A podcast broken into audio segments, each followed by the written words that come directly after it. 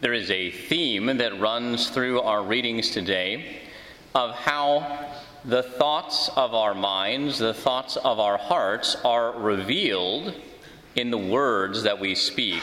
From the fullness of the heart, the mouth speaks, says Jesus at the end of the gospel today. And again, we heard in our first reading from the book of Sirach one's speech discloses the bent of one's mind. Praise no one before he speaks, for it is then that people are tested. So, of course, that's something very uh, wise to live by, that we can tell a lot about people, a lot about who they really are on the inside, by what they say, what comes across in their words. But even though that's a wise thing to be aware of, it's always a little bit dangerous because it can get us into the habit of judging other people simply by what they say. But is that person really a rude person, or have they just had a hard day today? Are they really as dumb as a box of rocks, or have they just gotten off a 12 hour shift at work, you know? And so we have to be conscious of that and careful of that.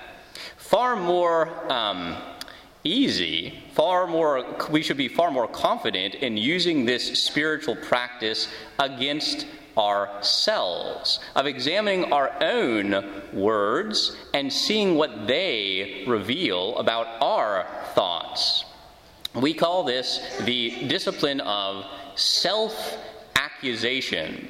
St. Dorotheus, an early spiritual writer, says, uh, he says about this, he says, the reason for all disturbance, if we look to its roots, is that no one finds fault with himself. However many virtues a man may have, if he has left the path of self accusation, he will never have peace. Now, so we might hear that idea, self accusation, and think, well, am I supposed to go around and tell myself what a horrible person I am all the time? Oh, I'm no good. I'm worthless. God hates me. Is that what we mean by self accusation? No. Obviously, that would be a very psychologically unhealthy thing to do. And nothing can be psychologically unhealthy and at the same time spiritually healthy.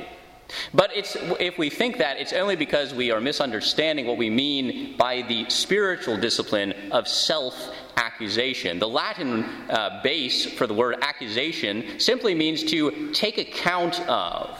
That's what we mean, really, by self accusation, that we take account of ourselves, of our own thoughts by what we are saying, by what comes across in our speech, or sometimes what doesn't quite make it out of our mouths, but nonetheless is in our minds. So we can do this in two ways. We can do it through reflection or through reaction, we could say.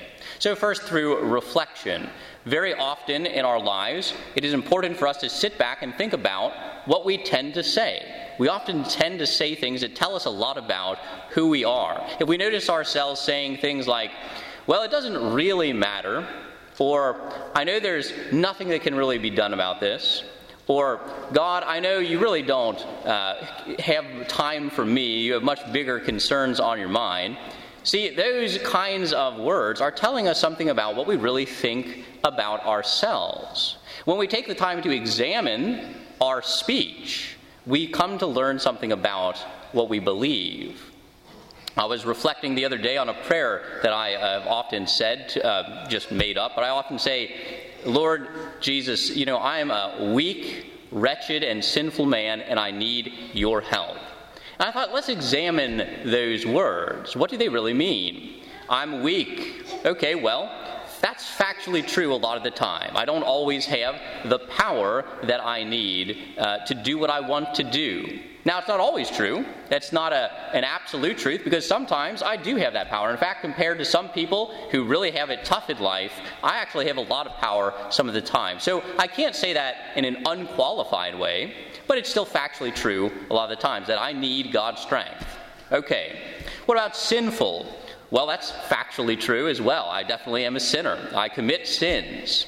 But I also uh, know that God has forgiven those sins. I, so it's not unqualified again. The, uh, yeah, I'm a sinner, but I'm also forgiven by Jesus Christ. Okay, fine. Now, what about wretched? This might be the more difficult one, I thought, to really figure out. What do I mean when I say that I'm a wretched person? Now, we could mean, as we say, uh, sing in the song Amazing Grace, you know, uh, I, I was once a wretch and now I've been set free, right? Saved by the grace of Jesus Christ. Okay, that's factually true. We can say it that way because without, without God, without Jesus, we are nothing. We are going to hell. Uh, and so that's, that's true. But again, do I sometimes, when I say I'm a wretch, mean I'm no good, that God doesn't really care about me? There's danger there that, that maybe I would think that way sometimes. So I've got to be careful in the way that I use those words. And again, is it ever uh, the case? Do I ever take the time to pray kind of the opposite of that prayer? Lord Jesus, I am uh, powerful, redeemed, and forgiven man, and I thank you for that. You know, not that uh, we have to pray that all the time, but do we ever take the time to kind of turn those words around and recognize that the opposites can sometimes be true as well? So that is what, in one sense, we mean by self accusation, that we take account of what we say to ourselves and think to ourselves and examine them. Is it true? In what way is it true? In what way is it not true? Now, that's how we do it in reflection. But there's another time, of course, when self accusation is very helpful. This is not helpful just for us, but for other people as well, and that is in the moments of reaction. Can we react with self accusation? Here comes your spouse. Why is the laundry all over the living room? I folded it all nicely on the couch, you know? Well, here comes your boss. Why isn't the job, uh, the project done on time? Now, we are immediately ready to respond to those accusations, right? Well, you're the one who put the laundry there, and I told you the dog was going to knock it down if you left it there. Or, you know, uh, Stan's in charge of the project. I'm not in charge. You know, go talk to him. But if we can take the moment to of reaction to take a moment to do a little bit of self-accusation we can really uh, learn a lot about ourselves and, you know, uh, help everybody else out too. So we might say, well, you know, uh, I did tell you that the dog was going to knock it off the couch, but I walked past and I noticed that it was there and I could have taken the time to put it away as well. So, you know, let's go fold it up together and be done with it. Or we could say, well, Stan was in charge of the project, but I was also a day late getting my piece of the project in. Uh, so, you know, I take responsibility for that. When we do those things, when we accuse ourselves, recognize that sometimes we also have contributed to the problem, we are doing exactly what Jesus says. Don't point out the speck in your brother's eye until you have removed the beam in your own. Maybe our beam doesn't seem so big to us, but by simply acknowledging that we sometimes are a part of the problem, by owning up to, taking responsibility for our piece, we make the whole situation much better. And even if we decide in the end that we really aren't responsible at all, and it's entirely the other person's fault, still, if we have taken that moment to examine ourselves, to accuse ourselves, we're going to respond in a much more measured and reasonable way. And so self accusation is, in both of these ways, whether in reflection or in reaction, a very healthy thing. And it is very often the case that it is in exactly those words that we say to ourselves and to others that Jesus Christ is pointing his finger, placing his finger on the deepest and most painful wounds in our lives and is offering to heal those wounds by his grace, if only we will invite him.